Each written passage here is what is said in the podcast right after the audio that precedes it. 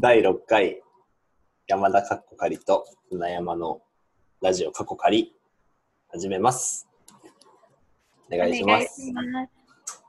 えっと、当初の予定だと多分これ収録してる時には1、2と3ぐらいは公開されてる予定だったけどそうだね。全然公開できずに進んでしまいました。今日おそらく公開できるかな？とできそうですね。できそうですので、はい。結局タイトル募集できないままここまで来ちゃいました。ね。まそうですね。あ、かっこ仮のまま仮のまま。中和してしまうかもしれない。まず10回全部やりきっちゃった方がいいかもしれないね。そうですね。はい。こんなこ感じで10回目です。10回目じゃねえや。6回目です。はい。はい。ということで、前回は、えっと、ローカルコミュニティのところから、なんだろう、コミュニティによってこう感じられるとか得られる幸福感がもしかしたら若干違うかもね、みたいなところを紐解いていったのが前回まででした。はい。で、はい。えっと、その中から、えっと、まあ、教育のことも、えっと、ちょっと考えていけたらいいねというところで、まあ、教育って、この、コミュニえっと、いろんなこう役割が当然ある、人を育てるとかうんある中で、えっと、一つのこう地域コミュニティっていう観点から見ると、コミュニティをこう次世代にどうつないでいくかっていうところも、教育の担う役割の一つかなとも思うので、うん。そんな観点から、えー地域とコミュニティを考えつつ、えっと、うんまあ、山田ちゃんの視点で気になるところをいろいろはい深掘りしてもらえればなと思います。はい。はい。今日はそんな回で す。はい。お願いします。お願いします。はい。なんか前に、あの、一緒に話してた時に、うんうん。今、船山くんがいる津和野のうん。教育が、はい。とてもなんかいろいろ先進的な取り組みをしてるっていう、漠然とした情報だけ聞いているんだけど、はいはい。その内容、具体的にどんな取り組みをしてるのかなとか、うんうんそういうのをちょっと私としては聞けたら嬉しいなっていうふうに思ってます。はい。了解です。はい。じゃあ、そうだな。いどこから話そうかな。あ、じゃあそもそもの話として、うん。えっと、すごい大きい枠で言うと、えっと、今、島根県自体が、うんうん。えっと、島根留学っていう、うん。都会の高校生とかが、島根に留学するっていう制度、えー、そうそうそうそそう。はいっていうか、まあ、県外の人か。うん。へえ。県全域でやっていて、うん。うんと多分一番最初にやったのが、あの、うん沖ノ島にある沖道前高校なのかな？へえ。っと、一番最初の名前、島留学だったのかな？なんかその、離うん高校生を離島に留学して、なんか、うん都会の、都会では得られない価値観とかをこううんうん。知っていくみたいなへえ。決まりで、で、まあ、津和野町も、津和野町うんか津和野高校か、もうん島根留学の取り組みをやっていて、うん。うん今、学年の半数とまではいかないけど、半数近くが、あの島根県の外から島根留学っていう形で来ていて、え、その留学って期間はどれぐらいなの？あでもし、留学って名前だけど、もう基本的に、なんだろう、高校3年間はそこで過ごすっていうイメージ。なんだ。そうそうそうそうえー、じゃあホームステイとかそんな簡単なものではなく、あもうがっつりその土地に染まるっていう感じなんだね。そうそうそうそうそうあ、びっくり。へえ。あえっと、学校で寮も用意してるし、うんうん。下宿もあるしみたいな感じ。うーん。で、えっと、まあ、近神戸とかうんうん来る兵庫とか、兵庫か、うん来てる人とか、愛知とか、うん。東京、上は北海道まで行ったのかな？とか、まあ、勇気ある高校生たちだね。ね、いっぱいいるんですよね。でもなんか、えーそう、島根留学の、なんだっけな、なんかフォーラムじゃないけど、なんかその募集説明会みたいなのが、うん開かれていて、そうそうそう。徐々に認知度もやっぱり上がってきてるみたいうん。で、うん、そうそう、そんな形で、はい、全国から高校生が今集まってきてるっていうのが、そもそも県全域としてやっていくこととしてありますよと。へえ、面白い。そうなんですよ。知らなかった。えーうんそういう高校生たちなので、わざわざ田舎に来るぐらいだから、やっぱりなんか、せっかくな地域となんか一緒にやりたいなって思ってる子が多かったりして、あの、地域課題に取り組むとか、あとは地域の大人と触れ合うみたいなうんのをやってる子がいて、僕が一緒に遊んだ子だと、あ、なんかそんなにこう、地域間関係あるかわかんないけど、なんか近所で魚釣ってきて自分で食べるみたいな。なんか魚のさばき方めっちゃ覚えて、なんか船盛りできるようになったみたいな子がいたりとか、ちょっとへなんかええっと、あと、なんか本がすごい好きだから、街中で本が読める環境をいっぱい作りたいって思って、うん。なんだ朝読書の会みたいなのを開いて、そう朝カフェカフェスペースを借りて、えっとうん。朝みんなが本読む場っていうのをこう作っうんて、でその朝食はその高校生がなんか作ってみんなに提供するみたいな。へえそうそうそうそう。取り組み的にはそんなことをやったりしてます。うんうん。で、そのは島根留学だけじゃなくって、うん。町全体が学び場っていう風なこう、うん教育指針みたいなのを掲げていて、えっと学校機関も、えっと全体として連携していきたいよねっていうところと、うんまあ、あと大人自身も学んでいこうっていうようなこう方針が立てられているので、えっと、うん。高校がこう地域とつながるっていううん教育をしているのも当然そうなんだけど、小学校や中学校ももっとこう地域とつながっていこうっていう取り組みをしているし、最近は幼少連携事業みたいなのも始まったので、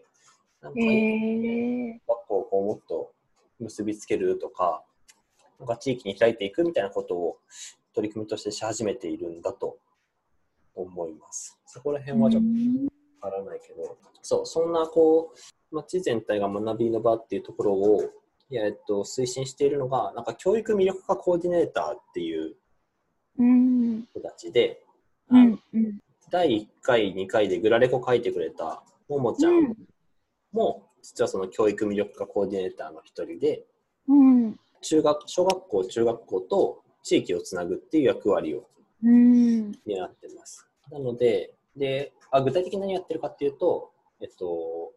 学校教育って総合学習の時間っていうのがあるんだけど、うんうん。総合学習の時間を、えっと、先生と一緒にこうどの内容にしていきましょうかねみたいな感じで作っていく。へえで、やっぱなんだろう学校の先生って基本的に学校の中にいるから、うんなかなか地域とのつながりって作りづらくて、うんうん。そういうこう地域との橋渡しになる存在。うんなので、なんか学校の先生的にもっとこう地域のいろんな人を知ってほしいって思ってた時に、でも学校の先生は地域とのこうパイプとかあんまりないから、うん。もう誰に声かけていいかわかんないっていう状況のうん。時に、まあ、教育魅力コーディネーターが間に入ってあげて、なんかこういう人とこういう人とこういう人と声かけられますんで、この人たちと一緒に授業を作りませんかみたいな提案とかをしたりしてて、そうそう、その関係で僕も何回、あ、結構、もう3、4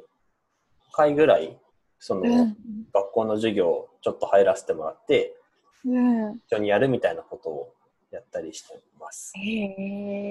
えそ今その島根留学のことについて、うんうんあのいっぱい教えてもらってすごい興味深いなってううんうん。思ったし、やっぱりその地域と学校がそこまで結びつくというか、うんうん。まあ、地域に根ざした学校っていう表現はよくされているけれど、それってどういうことなんだろうっていうのが、うん。結構ずっと疑問だったりした部分もあってなるほどね。うんうん。そうだからその教育魅力化コーディネーターっていう人たちがそこをつなぐ役割をうん。きちんとこう担っていて、それが機能してるっていうのがすごいなって思ったのが一つと、うんうん。このそこに来てるうん。高校生って留学に来てるね、うんうんうん。っていうのはあまあその釣りをして船盛り作れるようになったのか朝読書の会とかっていうのをすごい、あの面白そうって思って聞いてたんだけど、うんうん。どんな風に過ごしてるのかなって、そういう例えばなんか朝読書の会とか、うんうん。釣りをして誰かに船盛り作ったりとか、うんそういうのを共有できてるから船山くんが知ってるわけじゃない。でもその外部からうん。来て今津和野にいるわけだからもともといた地元の子たちとはやっぱりもそのつながりの部分も全然地域とのつながりっていう意味では。最初はゼロの段階で来てると思うのね。うんうんだからそれがその例えばカフェの場を借りて朝読書を始めるとか、そういう具体的な動きまでつながっ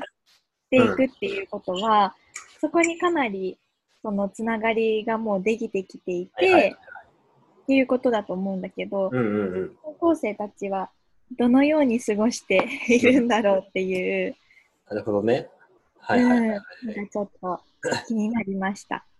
了解です。えっと、島根留学で来た子たちが、うんえっと、つながりがないっていうのは、確かにそうで、うんえっと、あ、これはなんか、うんと、さっき話した話だと、なんかこう、島根留学来た子、みんなが、こう、地域の中で、なんかやりたいことやってるみたいな、あとか、地域の人とつながってるみたいな印象を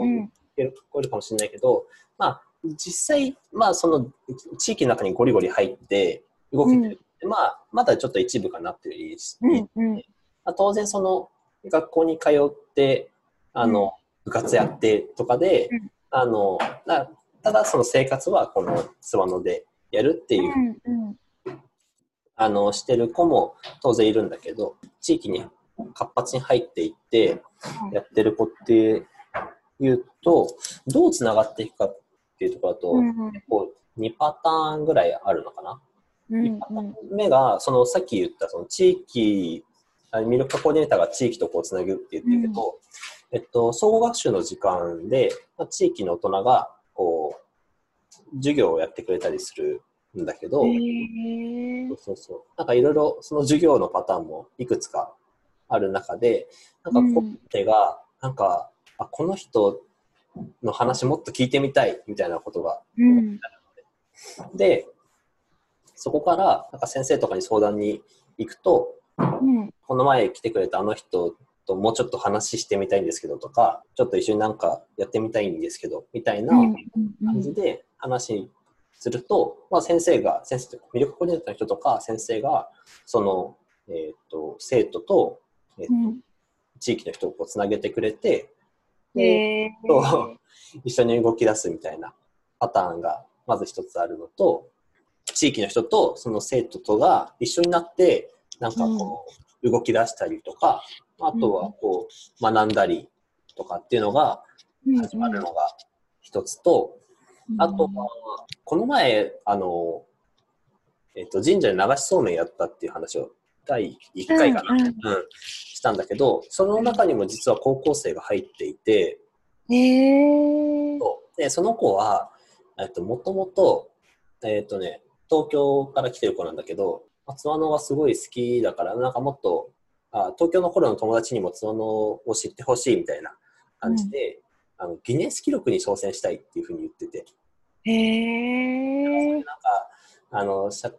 なんだろう、みんなに注目されるようなことすれば、東京にいる子にも届くんじゃないかっていううんうん。ところが始まりだったの。でただ、うん。ギネス取るのって結構難しく、難しいっていうか、うなんか、んえっと、記録を取るとかもそうなんだけど、その前のこうん。う申請とかね、うん大変だったりして、まあすぐにはできないっていうなってる中で、ちょっと地域側が今度僕ら、その流しそうめんやろうと思っててみたいな話題性あることをやろうと思ってるんですみたいなことを、まあ、高校の人ともちょっと話をしていたら、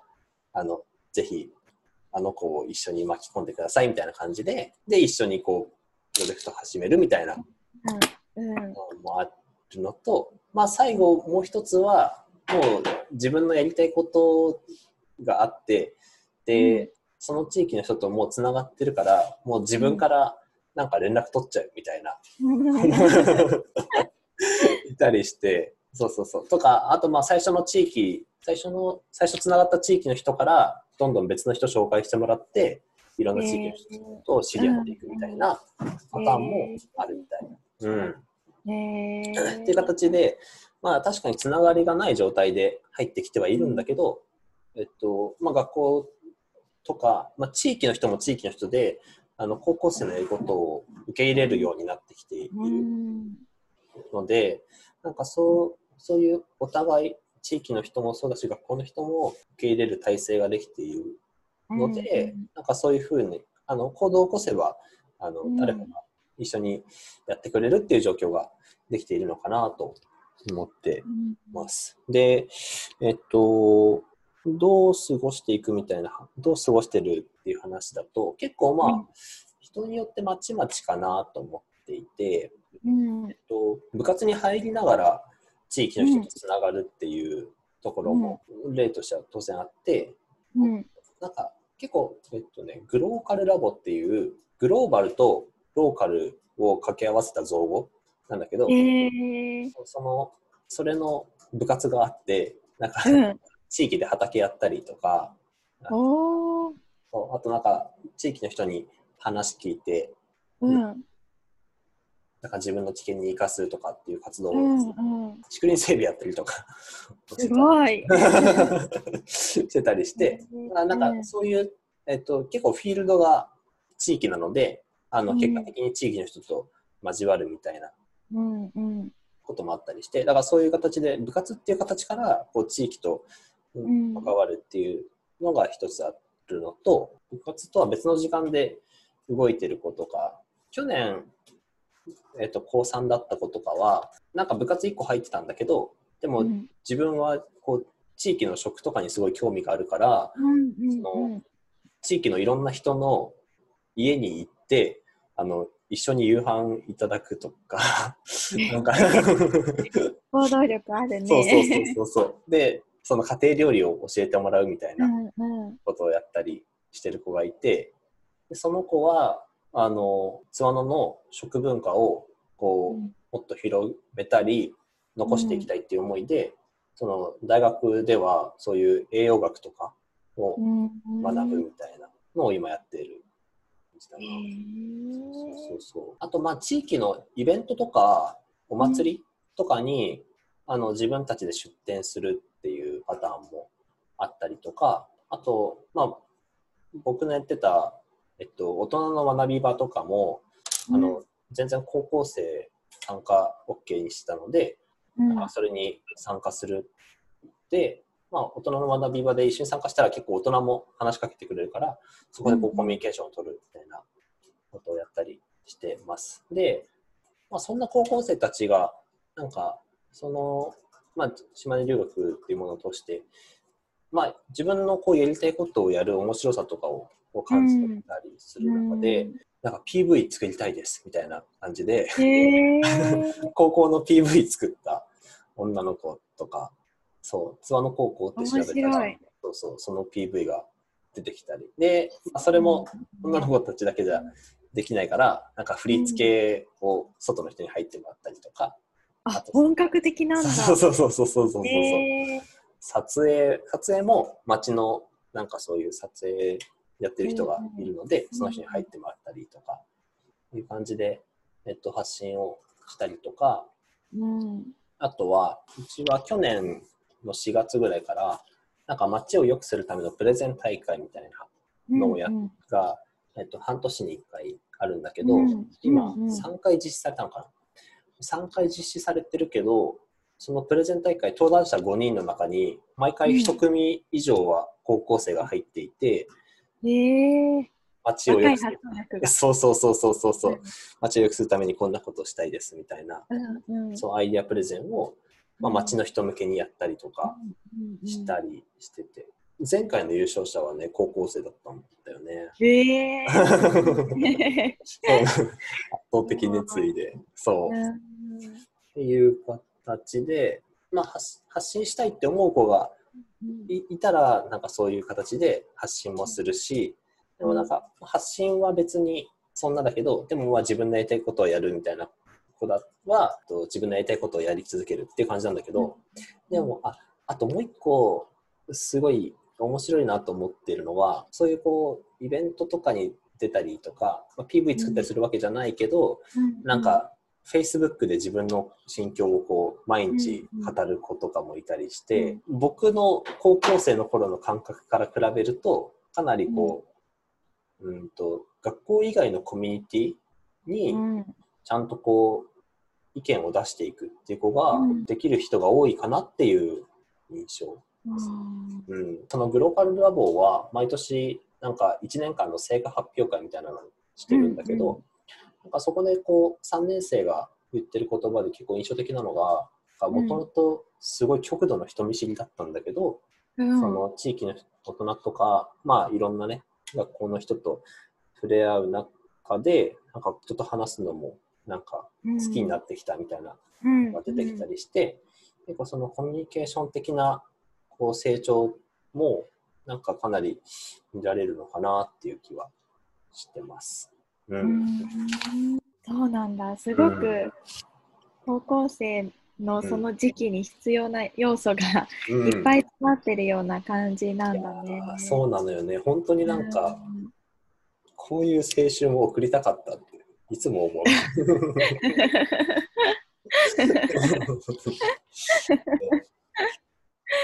ね屋上でトイレットペーパー投げ合ったり。やったね、そんなことも。マジで、あれ一番の思い出だもんな。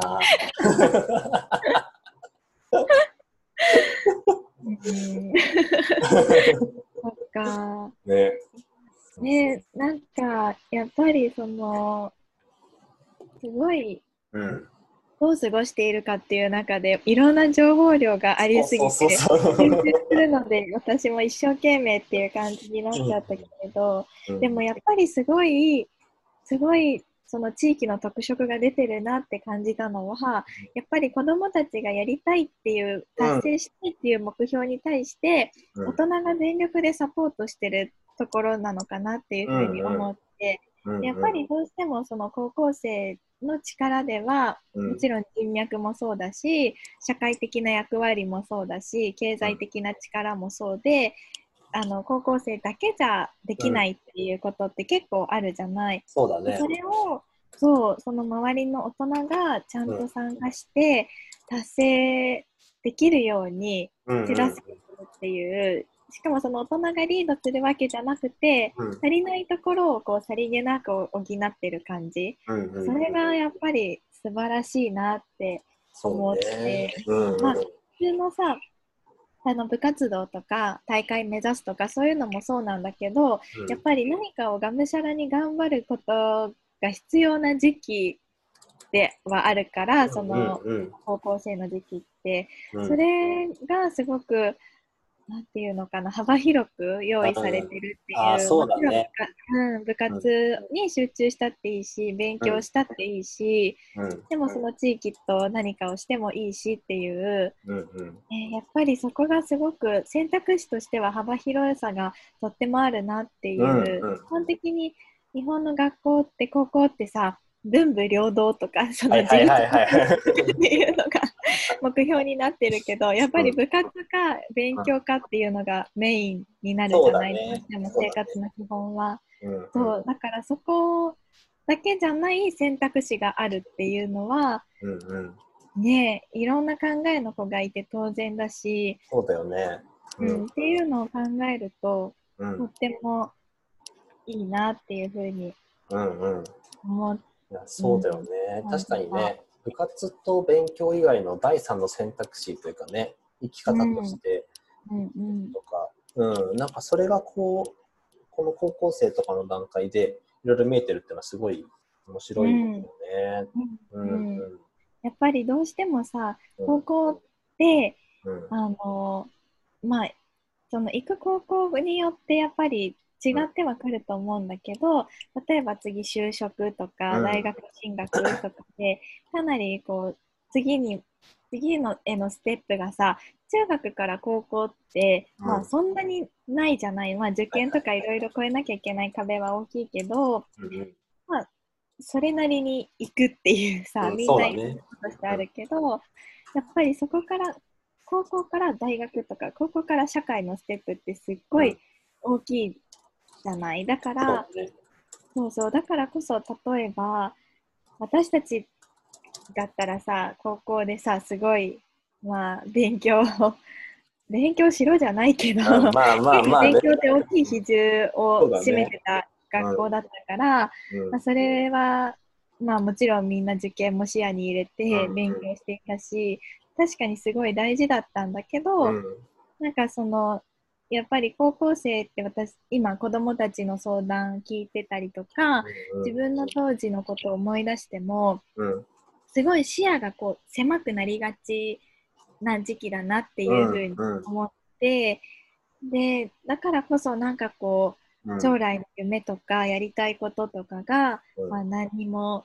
見つからなくってでも周りは見つかってるしうんとかそのじゃないならないからこそいい大学行っとけみたいな、んなに言われたりしてじゃあその勉強の意味って何だろうとか全くやる気が起きませんみたいな相談って結構やっぱり多かったりしていてうん、でも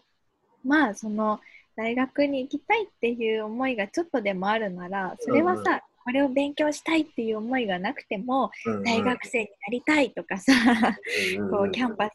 歩きたいとかそうそういうのでも全然うんいいから、まあその勉強だけじゃないところで目標があるなら頑張ってみたらっていう感じで言ったりするんだけど、やっぱりすごくそこでこう視野が狭くなりがちでそれがゆえに自分で自分を苦しめちゃうようなうん。どうしようどうしようみたいなこうぐるぐるした思考が起きやすい時期なんじゃないかなって思って。うん。でもなんかとと僕のその高校時代とか考えると大学行かなきゃなんか人じゃないみたいな。なんかなんだろうな、なんか大学入れなかったらなんか仲間外れにされてしまうような感覚みたいなのはすごいあったから絶対あなんか大学に行かないっていう選択肢なかったんだよね、うん大学のあ高校生の頃って。うんそう、でもなんか今のこのツアーの高校生とかを見てると、うん。なんか大学行かなくてもやりたいことあったらそっち行くみたいな子って全然いたりして、なんかねまあ、うん、と中にはそのまま就職する子もいるうんうん。で、なんかそれはなんか全然選択として全然ありだよなって思って。うん。でだしなんか大学行かなくても幸せにはなれるじゃないですか。うん。うん。だからなんかそこのなんかね実際周りはみんな大学行こう東京の頃とかね大学行こうとしてるし、なんかね大学行くのがなんかこう成功のレールだし大学行ってない人でこう幸せに過ごしてる大人もそんなに知らないからそうね。そうだよね。しかもその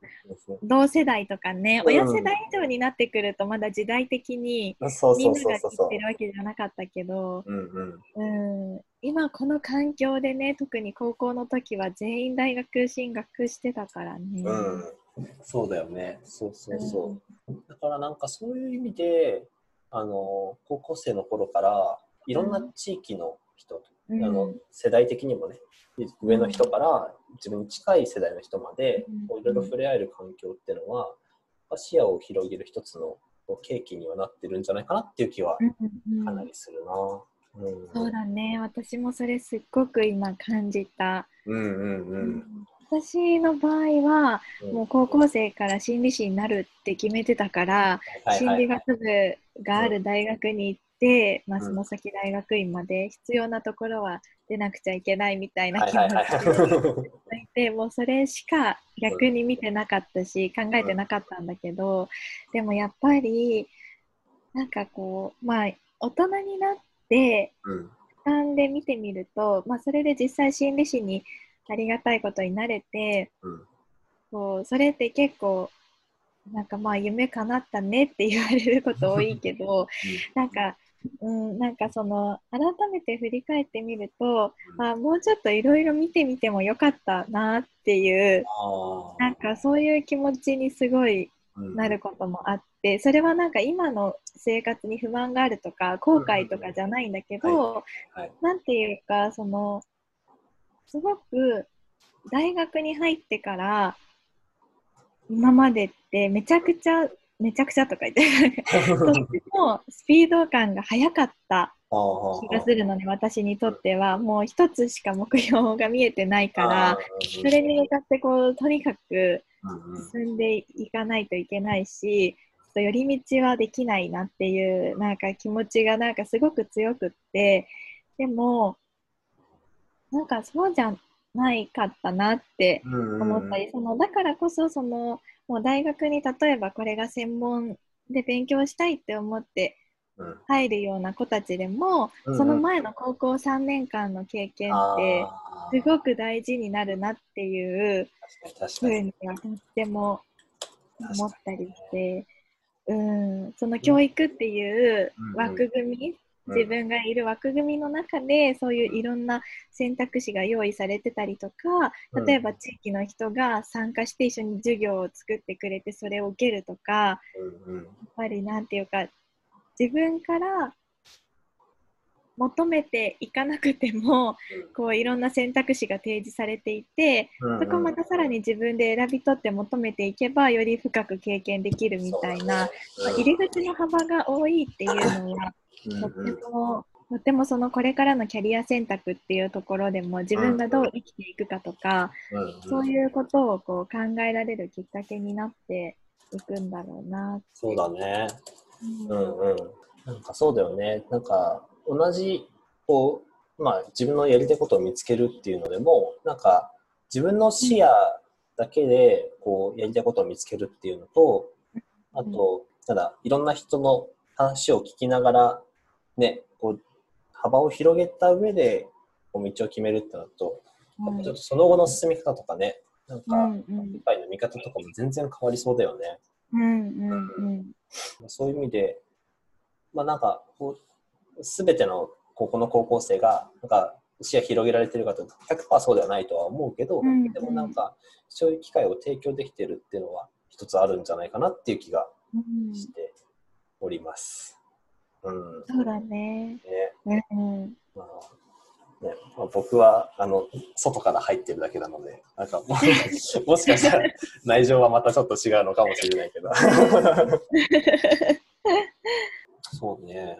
ね、なんかすごくこう社会に参加してる実感とか、うんうんこう生きてる実感が得やすいよなってうん思った一人の人としてる実感っていうのが高校生のうちから、うん。うん、特にその地域のうんあのプレゼン大会。街を良くするプレゼン大会か、うんそれとかで1位になったりとかすると、やっぱり自信もつくだろうしそうだね。うんう、うんこに貢献してるっていう気持ちにもなると思うから、何かこう役割を果たせているっていう、うんうんうんそういった気持ちがやっぱりとっても、はいはいはいはい。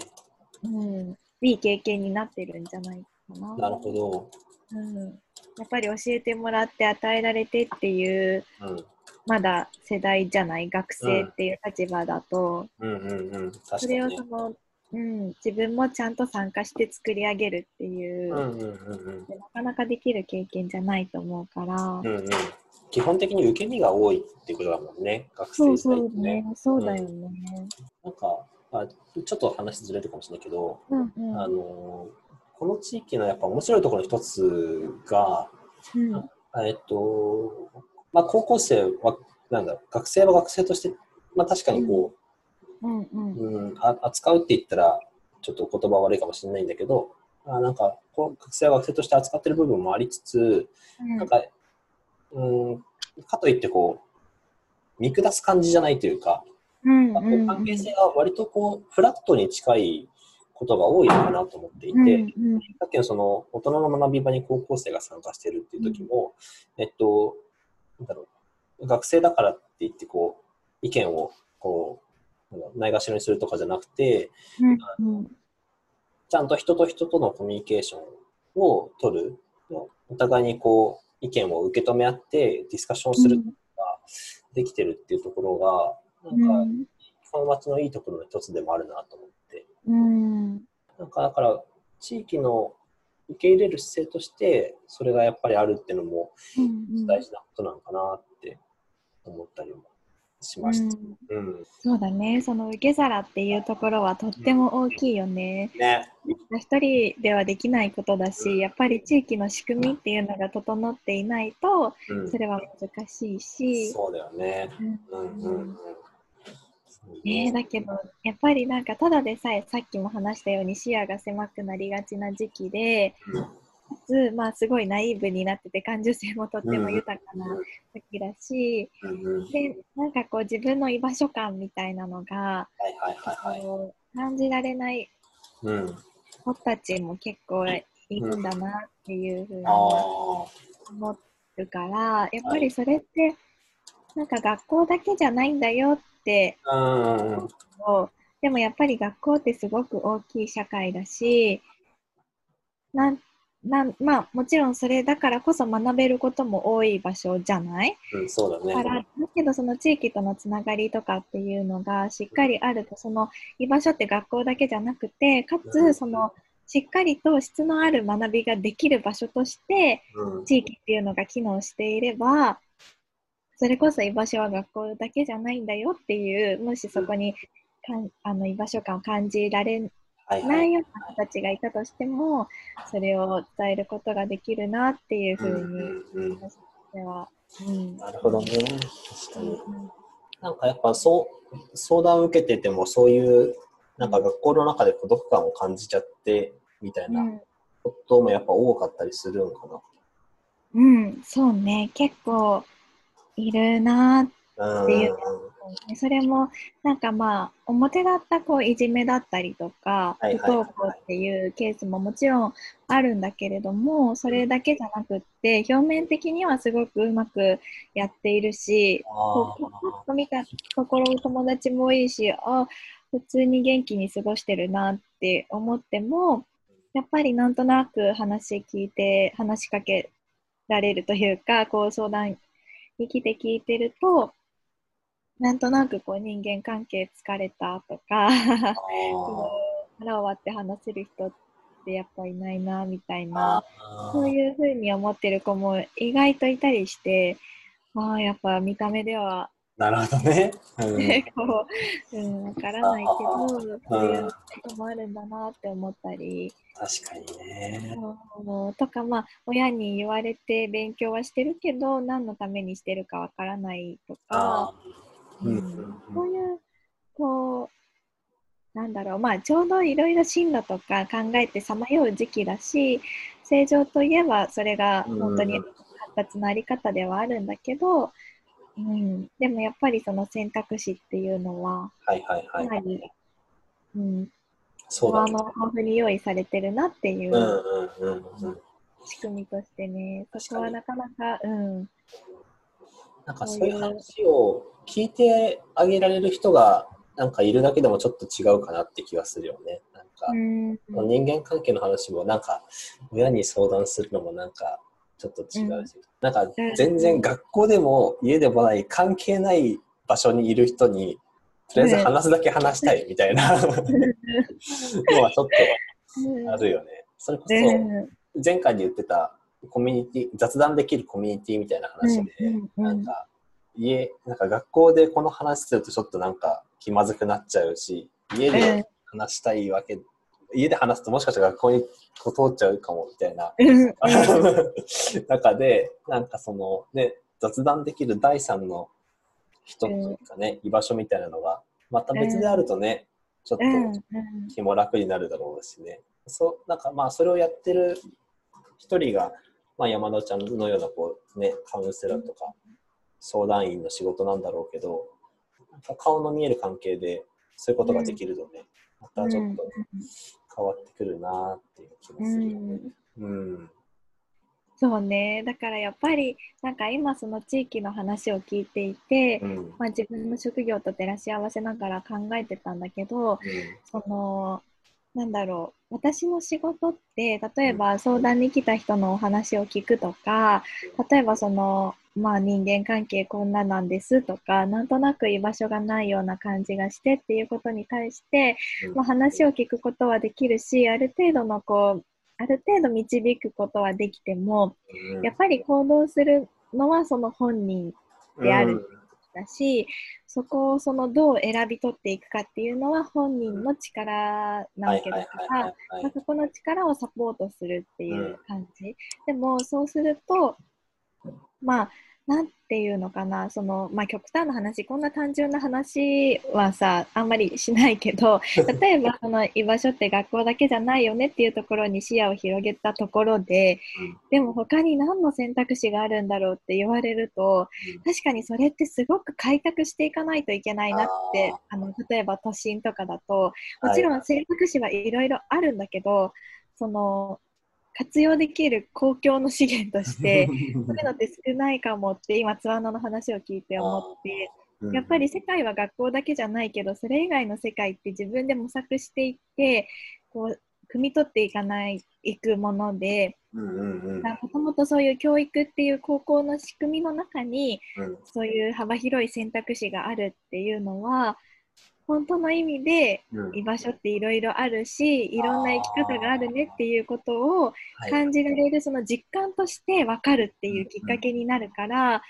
かなかそういうところではそのうん。私が個人の話を聞いて導くことはできてもその先の社会っていうのを提示できるわけじゃないからね。で実感として持てる場っていうものがあるっていうのはとっても大きいなっていうふうには感じました。あ、なるほどね。うんうんうんうんうん。確かにこう相談を受けて、ね、うん世界は広いんだよって、まあ、いくらでもこう言うことはできるしうんけど、なんかその子に実際にこう体験してもらうっていうところまではなかなかうん、今の状況だと難しくて、ってうん。いうのが山田ちゃんの多分立ち位置。です。うん。で、津和野のこう、まあ、町全体が学びの場っていううん。ところを考えると、実際にこう世界が広いよっていうところに対して、まあ、その地域の人が実際にこう入っていくことで、まあ、実際にこう学校以外にも大人がいっぱいいるっていうのをうん。知れたりとか、職業がいっぱいあるっていうのをうん。知れ知れたりとかっていう意味で、えっと、ちょっと勇気を出せば実際に本当に世界が広いんだなってことを実感できる、身をもって体験できるっていうのが、うんまあ、一つなんかこの魅力なんじゃないかっていうことですかそうね。だね。まさにそれだと思う。そしてうん付け加えるとするならば、うんきっとそういう高校というか教育方針の街に暮らしていて、そこに子どもたちを送り出す親御さんの側も視野が広がって、うん安心できるんじゃないかなってないるうふうにほどね。うん、思いました、うん。いろんなレールがあっていいんだっていうのは、子供だけじゃなくて、うんやっぱり親自身もうんうん安心できることなんじゃないかなっていうう。なるほどね。うんうんうんうん。面白いな。うん。なんかちょっと改めてこの町の教育のあり方の魅力をちょっとうん深掘りできた感じがして、うん。すごい満足度が高い。私もいろんなこう教育のあり方みたいなのを知って、うん、ちょっと面白いなとうん。うん勉強になった。ね、面白いわ。なんか、あれだね、教育関係の人の話もちょっと聞いてみたさはあるね。あるねね。こんな、なんか実際、その教育現場での悩みとかもちょっとありそうだしね。うんうんうん。葛藤も少なからずあるだろうしね、あるだね。ろうしね。うん。間に入る仕事っていうのはね。うん、なんかすごい素敵だなと思うのは僕も最初はこう島根留学、あ高校生のね島根留う学来てる子は、みんなこう地域に入っていって地域の学びを得るとか、をうん。や、もう全全員ゴリゴリやっていくようなイメージだったんだけど、うん実際やってる子は一部で、うん。まあなんか普通に学校とこう寮を往復してる子も全然いるっていう状況に、うんなんかもったいなさみたいなのをちょっと感じてた時期もあったんだうんけど、うんけどなんか、なんかそれも選択の一つだよねみたいなところを、うんなんかとして、なんか、あこうフルで学校側がそれを受け入れてるかどうかわかんないんだけど、うん。でもなんだろう、あれやれこれやれって強制してないのは、うん。こうスタンスとしてあるなと思っていて、うん。だからなんかその、やることも選択だし、やらないことも選択だよねっていうふうに、こう受け入れられているっていうのは、なんか、今のこの街の教育のあり方のスタンスとしてちょっと素敵だなと思っていて、あくまでもできるのは選択肢の提示までで、うんどれを選ぶかはその子次第みたいなところが、なんかいいなっていう気がしている。うん本当そうだと思う。うん、やっぱり決めるのはその本人だし、うん。それ以上こう踏み込んでこう手取り足取りっていうのはまた違うし、そうだよね。